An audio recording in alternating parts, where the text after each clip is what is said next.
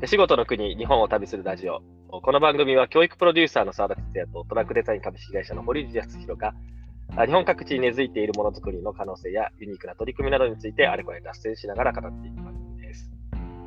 はい。ということで皆さん、こんにちは。こんにちは。よろしくお願いします。よろしくお願いします。します。じゃあ今日もいよいよ脱線していきましょいや、脱線していきましょう。いよいよ9月にね、う。ね入りましてね。うんこのポッドキャストは6月から進めてるんですけど、お4ヶ月目。やってるね。やってるねつ続けてますね。いや、マジでサボってないよな。毎週ね、ちゃんとやってるいや、ほんまにそうそうそう飛ばすかみたいなことがありそうでない感じで撮ってますね。ないですね。うんないですね。うん。えー、いやいや、ありがたい話です。ありがたい話で。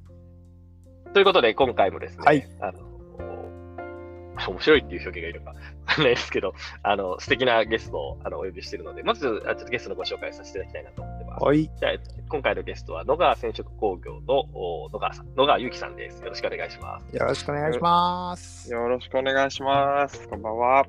こんばんは。よろしくお願いします。おじゃあ。えっと、まあ、初めましてじゃない方もいるかもしれないんですけど、あの、聞いてらっしゃる方々の中には、初めましての方が多いかなとは思うので、まずはじめに、そもそも野川染色工業っていう会社がどどういう会社なのかとか、のあのその中でも野川さんはどんなことをやってらっしゃるのかっていうことを簡単にご紹介いただいてもいいですか？わかりました。えっ、と、僕は、えっ、と、埼玉県の羽生市という、まあ、ほぼ群馬なんですけれども、うんまあ、いわゆる武州って呼ばれる、まあ、皆さんがこう耳聞いたことあるかどうかわかんないんですけど、武州って呼ばれるエリアで、うんえっ、と、大正の3年から、えー藍染めをやっている会社の一応後継ぎという形で、え5年前、じゃえー4年前か。まあ、4年、まあ、まあ、5年目に入るんですけど、前に、うん、と後継ぎとして、えーまあ、戻ってきたというか、あの会社に合合流したという形で、えーやっているものでございます。で、まあ、野川染色工業はどういう会社かっていうと、うんと藍で糸を染めて、でそれを生地に織って、で、それを最終製品まで一貫工程でやっているという会社で、うん。作作っているものは、えー今は主に剣道着や袴、あうん。の剣道に使ういわゆるユニフォームみたいなものですね。を、まあ、藍染めなものがほとんどなんですけれども、を作っていると。ただ、まあ、うんその剣道着袴だけではなくて、その藍染めのものっていうのを、まあ、もっといろんな人に、まあ、知ってもらいたいな、使ってもらいたいなということで、まあ、一般に使うものっていうのを、えーまあ、例えばサメとかストールとか、そういう、まあ、剣道関係ない人も使えるようなものを作っているっていうよううなん会社です。そんな感じで大丈夫ですかね？大丈夫です。野川さんって何代目になるんですか？大正3年からだと。そうですね。まあ、一応広報っていう立場にはなりますけど、えーとはい僕で、はい、僕で5、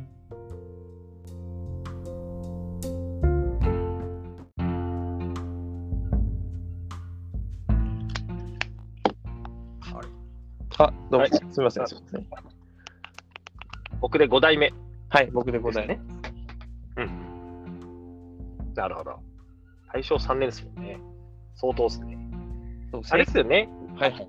あれ、堀堀これ堀内さんちゃんと入れてるんやろか。いや、ちょっと今なんか電波が悪くなってすいません。あ、大丈夫です、大丈夫です。あ、はいでもまあ皆さん大丈夫ですね。はい。だじゃあ、はいつ続けましょう。はい。気にせず続けましょう。うんままずは、あの、羽生、うんその藍染めって、まあ、そもそもあの羽生というか、武州の、まあ、いいわゆる地場産業じゃないですか、だと思っていて、はいなんかこの羽生だったり武州の地域と、なんか藍染めの関係、まあ、ななんでそもそもあの野川染色工業がその大正3年からあ藍染めをやってるのかっていうことを、もう少しその背景とかも含めて、えー、なんか共有してもらえるといいかなと思うんですけど。はいはい。うんとまあ、この埼玉県の羽生市、まあ、武州って言われるエリアは、あの実はその藍染めの歴史としては、えーとうん江戸時代に遡るんですよ。うんで、まあ、今から250年くらい前なんですけど、うにあの、まあ、近くをこう埼玉県の羽生市ってその、まあ、群馬県との境にあるんですけど、うんうん。その上の方こう利根川っていう川が流れてるんですよね。多分なんとなくこう社会の授業とかで聞いたことある方、ねうん。結構いると思うんですけど、利根川が流れてて、で、その利根川があの日本三大暴れ川っていう、えー。まあそうなんですよ、坂東太郎利根川、えーはい。福士次郎筑後川、えーうん。四国三郎吉野川って言って、まあ、あの、うん3つあるんですけど、その、うん。まあ、そあの長男ですね、長男の坂東太郎の利根川の、まあ、流域にあるんですよね。どどうでもいいんですけど、そのババンド太郎って何なんですか？その名前がね、ついてるんですよ。なんかその、ババはいンド、バンドっていうのが、なんかその坂、坂に東って書くんですけど、はいはいははいさ坂の東側にあるかなんかそんな感じだった気がするじゃあ何、別になんか、船頭とかそういう、あのその川を渡る船頭とかの名前とかじゃなくて、あ違う違う。もうなんか、なんかもう利根川に屋号みたいな感じで人の名前がついてるあ、そうそうそうそう、そういうことなんですか？あ、そうなんだ。ね。そうなんや。武将がおるのかと思った。そうそうそうそうそう すいません。あの、ね。いきいきなりだ脱線ですけど、やっぱ面白いですね、それね。いやいや、突っ込まれて答えられないあたりがもう、いやいや電話してくる感じいやいやいやちょ、ちょっと後で調べよう、僕。はいはいはい。そう、そうなんですよ。だからまあ、暴れ川って言われるので、まあ何が暴れ川かっていうと、その結構その氾濫とかを、あの洪水とか氾濫とかそういうのを起こすんですよね、その3つの川全部。うんううん。んで、その大体中流域で氾濫をよく起こすんですけど、うん。それがバーってこう氾濫するときに川の栄養がこう地面にこう流れ出てきて、ほう。うんでそれがその土壌っていうのがあの藍っていう植物の生育に適しているっていうのがあの、まあ、昔結構藍って限られた地域でしかなかなか育てられなかったっていうのは、まあ、そういう事情があるんですけどうんだからまあそのあの、まあ、坂東太郎は長男ではあるんですけど藍の産地としてはその、まあ、3つも非常に栄えた産地でもともと藍があ取れた産地っていうのが、あの起こりですよね。ううん。んで、大体その、うんと、埼玉県の,、まあその北部のエリアっていうのは、まあ、全体的にこう藍とかが取れて、でその中でも羽生市っていうのは、まあ、木綿も近くで取れたっていうのがあって、うん。うん。うん。藍も取れるし、木綿も取れるしあの、もちろんそういう原料作りっていうのをやってる人たちもたくさんいたんですけど、うんあの藍染めっていうのもあの木綿の糸染めてやっていこうみたいなあの会社が結構たくさんポコポコポコって出てきて。ううん。んなるほど。江戸も近いしね。そうなんですよ。そう、利根川がやっぱりあの水運としても非常にあの優秀なので、あうの、ん物も届けられるし、あの、まあ、ただでさえ豊かな土壌に、あの、まあ、千葉の方の、あの、干しか干しかとか、その辺の、まあ、いわゆる肥料みたいなのも、うん。たくさんさらに土壌に加えられたっていうのがあって、まあ、武州の藍っていうのが盛んになったっていうのが、あの、まあ、それと同時にこう藍染めが盛んになった理由で、うんうんうんで、まあ、僕らもこうたくさんこう藍染めをやる人がいる中で、うん。配当3年にあの初代は野川喜之助っていうんですけど、うんうん。僕のひいひいおじいさんですね、ひいひいおじいさんの野川喜之助さんが、あのまあ、デッチ暴行でちょっとこう、あの他の荒野で修行修行をして、うんあの羽生に来て独立開業してっていう形で始めたのが始まりですね。いや、面白い。なるほうんど。いやいや、面白いね。だって、なんかそこの、なぜそこの愛が育てられたのかっていうことで、必然性があるのがやっぱり、すごい面白いなってそう思うんですねけ。ど。うん。も、もともとでもあれですよね、今、剣道着とかが多いって話ではあるんですけど、えっと、武州自体、昔からそういうのばっか作ってたわけではないんですよね。それはね、違うんですよね。その、じゃあ剣道着ってもともとどこで作ってたのかって言われるとまあそのそれはまあ僕もなんでしょう。あのどこどこの産地が有名だったっていうことは見つかってないので分かんないんですけどうん。あの武州としてはもともと作ってたのはあの青島って言われるまああの反物のこう武州で作られた反物あの織物の生地の名称なんですけどうん。青島っていうのが結構あの農作業に使う野良着とかも結構おーものに、あのーまあ、いいっていうことで、うん。あの糸を染めて織ったその織物がもんぺにいいっていうんで、あの関東一帯にかなりあの広まっていったっていうのがうん最初のやっぱ産地としては作ってたものですね。だから初代の頃もやっぱそういうものを作ってましたよね。うん。なるほど。の野良にいいっていうのは、あの、それはおそあ愛の成分をふまも含めていいってことだと思うんですけど、はいはい。うんそその、なあの、堅堅牢性があるとか、あとは、そうですねあとは腐り、腐りにくいっていうか、なんだろう、あの、どあどういう効能があるんですか？な何がいいんですか？そうですね。まあそこを踏み込んでいくとちょっと長くなってくる。いやいやいや、あのだ脱線するもんなんで、すみません。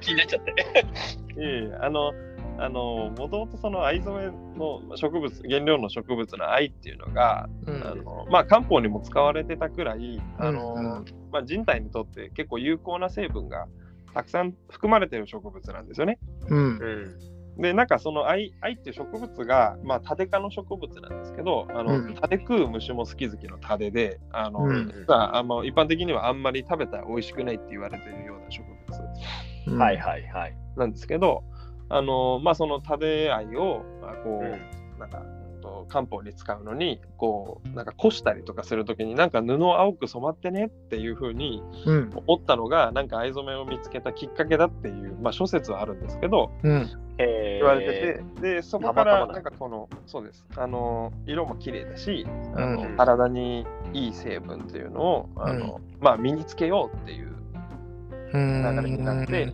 で、じゃあ実際にどういう効果が身につけてみたらあったかっていうと、うんあの、やっぱり一番、なんかそれが、こう、いろいろない人が感じる効果、効能につながっていくんですけど、やっぱ抗菌性っていうのが一番大きいんだと思います。う。うんうん。それがやっぱり菌がこう増殖するのをあの、うんうんまあ、できるだけ抑えるっていうことで、うん。あのやっぱり藍染めがあの日本全国でこう広まってた、ジャパンブルーって言われるくらい広まってた頃っていうのは、あの洗剤とかやっぱりない時代なんですよね。うん。はいはいはいはいはいはい。だからやっぱりこう庶民ってこうわーって汗かいて、それを、まあ、洗濯機に入れてこうわーって洗剤で洗うんじゃなくて、うん。川に持ってってゴシゴシ洗濯板でこううん洗ったりとかしてた頃なんですけど、まあ、そういうそういう洗い方でもすごいこう匂いがつきにくいとかうん。あの非常にこう虫に刺されにくいとか、まあ、そういうこう効果がいろいろ生活の中で感じててで、うんまあこういう労働着っていうか庶民が日常的に汗をかいたりいろいろ過酷な労働家で使うものにいいよねっていうことになってったって言われてますね。へえ。なんかそれは、ね、草木染めの本当いいところですよね。うん、そうなんですよね。うん。日本で、日本だけなのかな藍染めっていうのがあるのは。そうでもないですか？世界的に見ても、他の国でも藍染めははい、あありますよ。るんです。かね。あの愛のその藍染めっていうのは日本ず日本日本にももちろんああもちろんあるんですけど、その世界にもヨーロッパとかあの、アフリカとかあの、うんあとはインドとか、まあ、その辺で、まあ、取れる産地があったりしてうん。ただそれぞれ例えばインド愛ってよくあの聞くと思うんですけど、はいはいはいはい。うんあのインディゴっていうのの語源になってるのはインド愛なんですけど、うんうんインドアイはあのマメ科の植物でなんかこう植物をこう見るとあの日本の愛とは違って日本の愛ってこう大体高さまあ5 6 0センチくらいの地面から生えてる植物はないんはいはい。ですけど、うんマメ科の植物なんでこうくるくるくるってこうつるみたいになってたりするんですよああ、なるほど。なるほどなるほど。だからまあ色を出す成分っていうのはあのどの植物も一緒なんですけど、うん。うん。その植物の中に含まれてる成分とかっていうのはやっぱあの沖縄の琉球愛も違うんですよ。うーん。ああ、そうなんだ。そうだから、えーあのえー染めるまでのメカニズムっていうか染めるまでの工程があの琉球愛とか日本本州のタデ愛だとちょっと違うんですよ。へえ。初めて知った。そうなんやね。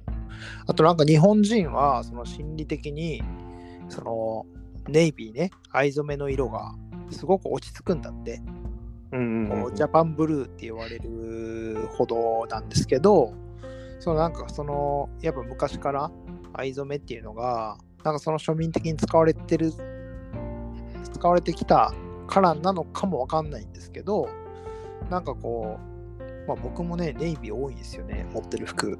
めちゃくちゃ多くて。そうなんかこう心理的にネイビーが落ち着くっていう話を聞いたことがあります。まあそれがなぜかっていうところまではね突き詰めれてないんですけどなんかそ心理的に、うん、日本人はなんか持ってるみたいですね。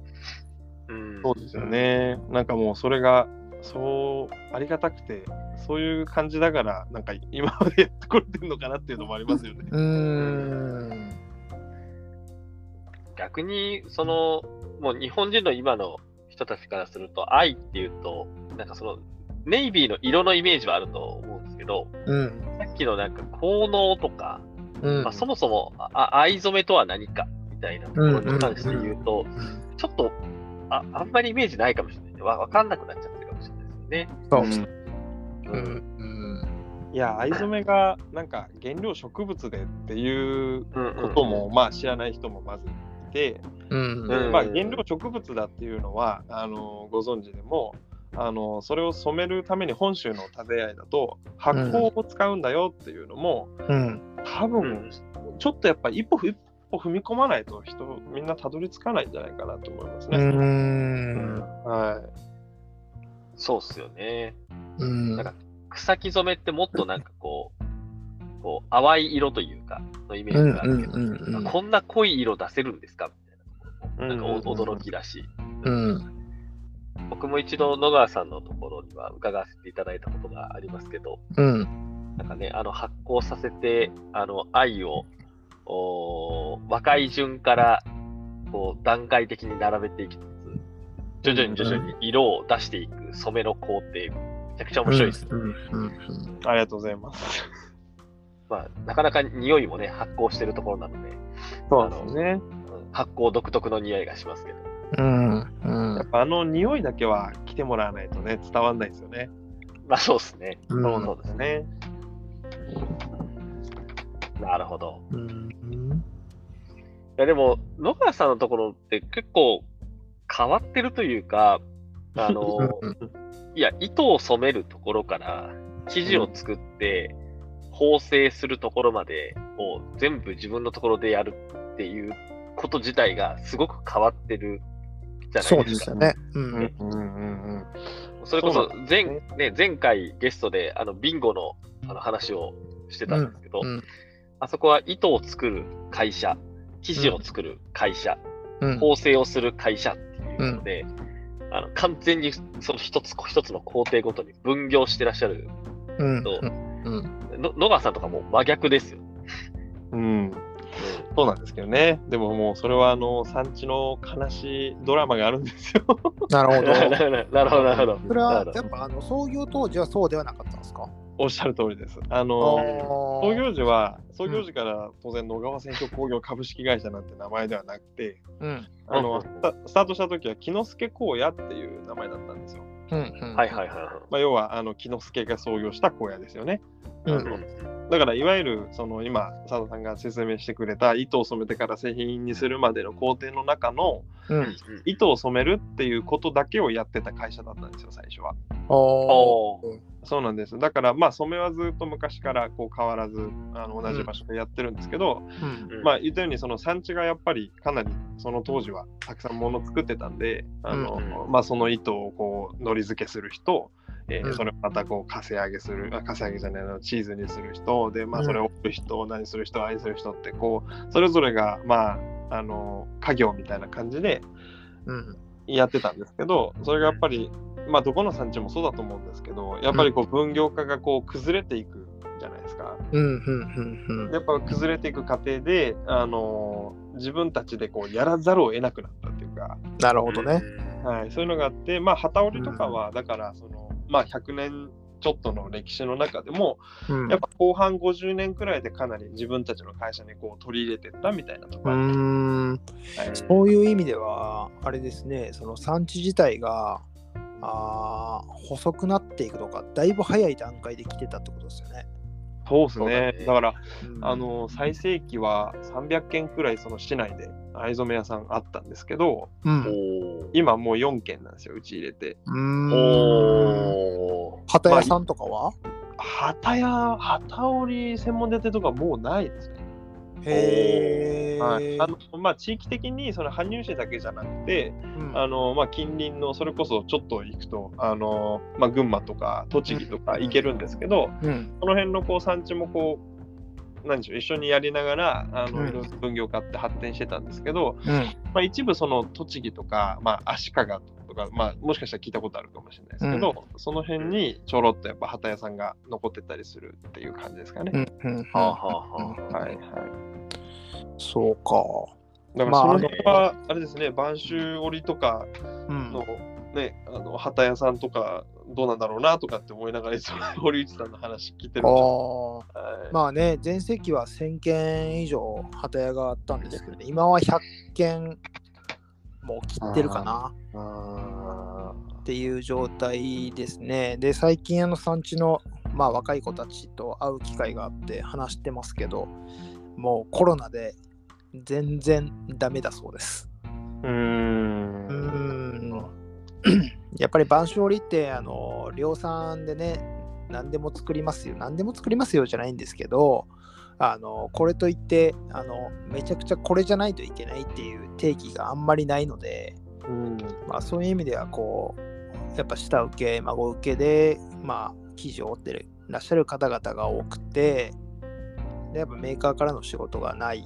だから量産産地なのに、まあ、量産の仕事がなくて、まあ、少量多品種が多くて、なかなかこうあの利益が取れないというか、うんもう手間ばっかりかかってちょっと苦しいですっていう話を今は聞いてますけどね。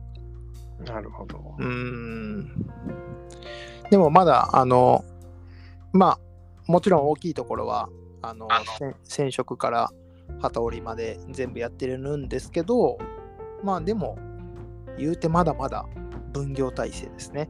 うんなるほど。うんだからその今その羽生市に残ってる4社もあのー面白いことにあのみんな糸を染めて生地は織ってるんですけどうんもともとが染め屋さんってとこともともとが旗織り屋さんってとこあるんですよ。はいはいはいはいはいはい。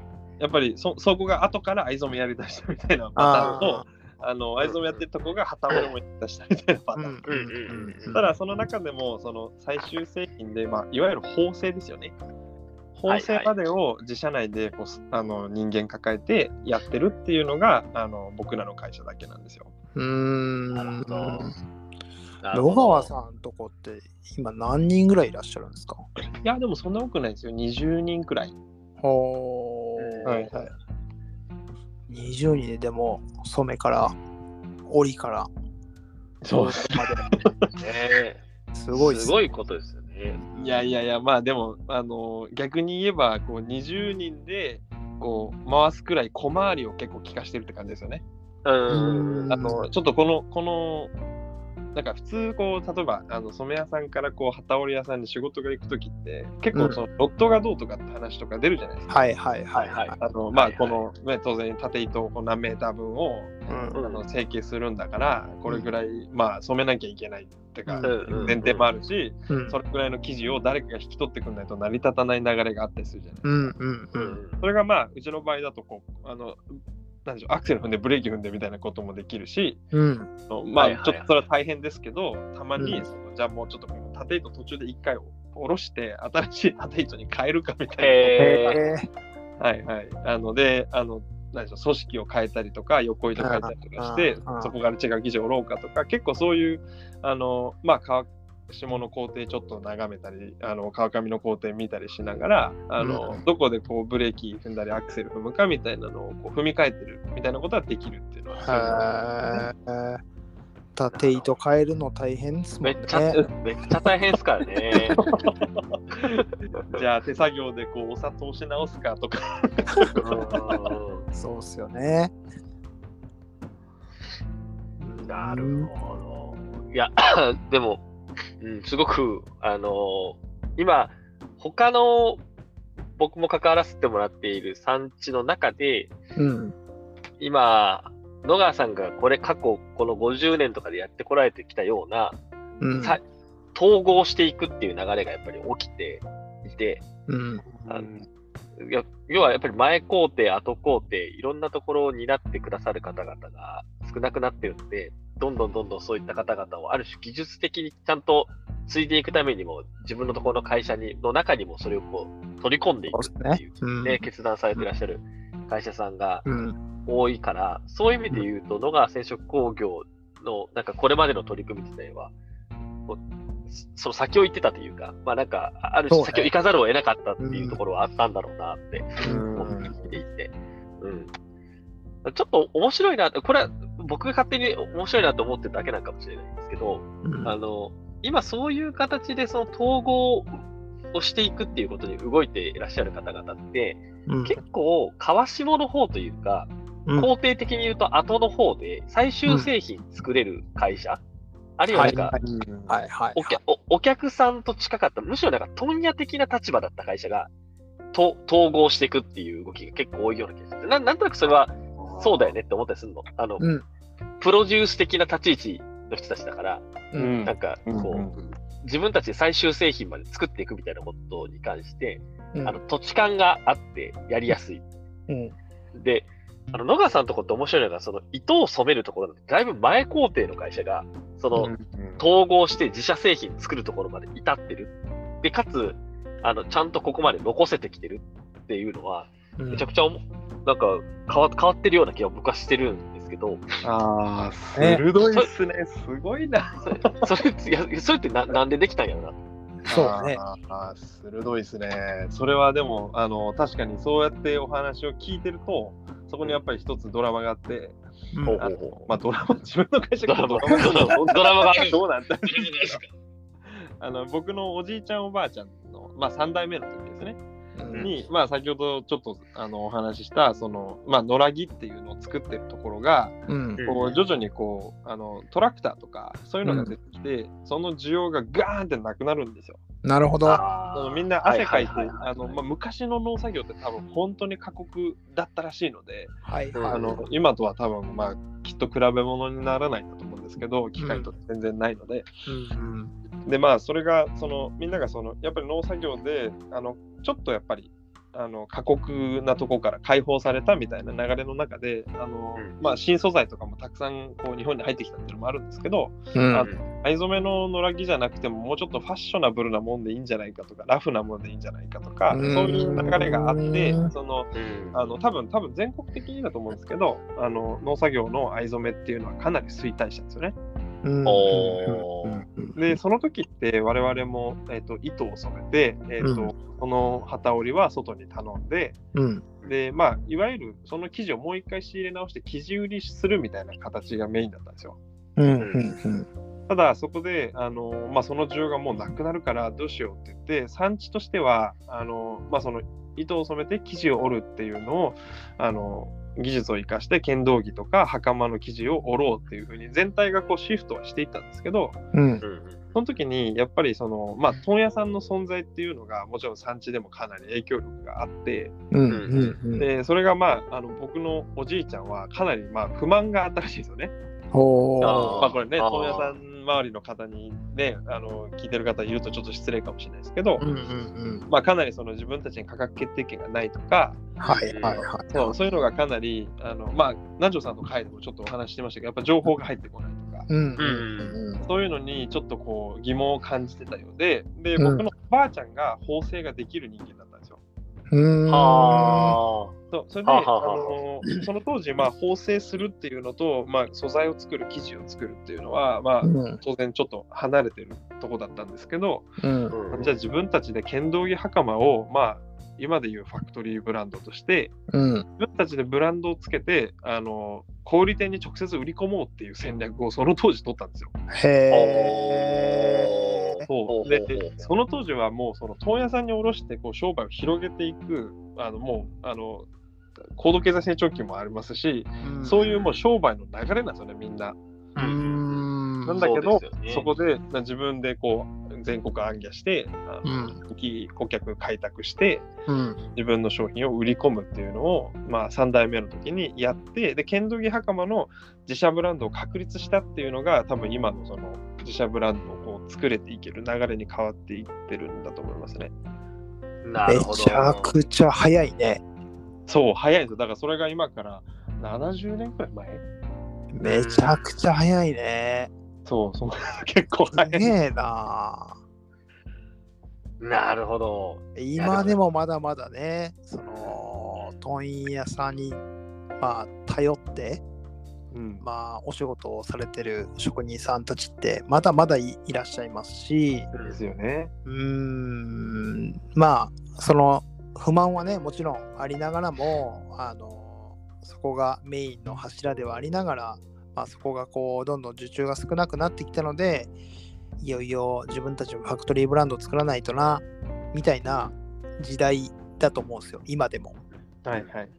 それをね、70年前にもうすでにやっているっていうのがすごいなっていうのと、まあ、澤田さんがね、今言ってた、一番、何、えっ、と、源流になる糸を染めるっていうところから、言ったらこう、販路がないわけじゃないですか。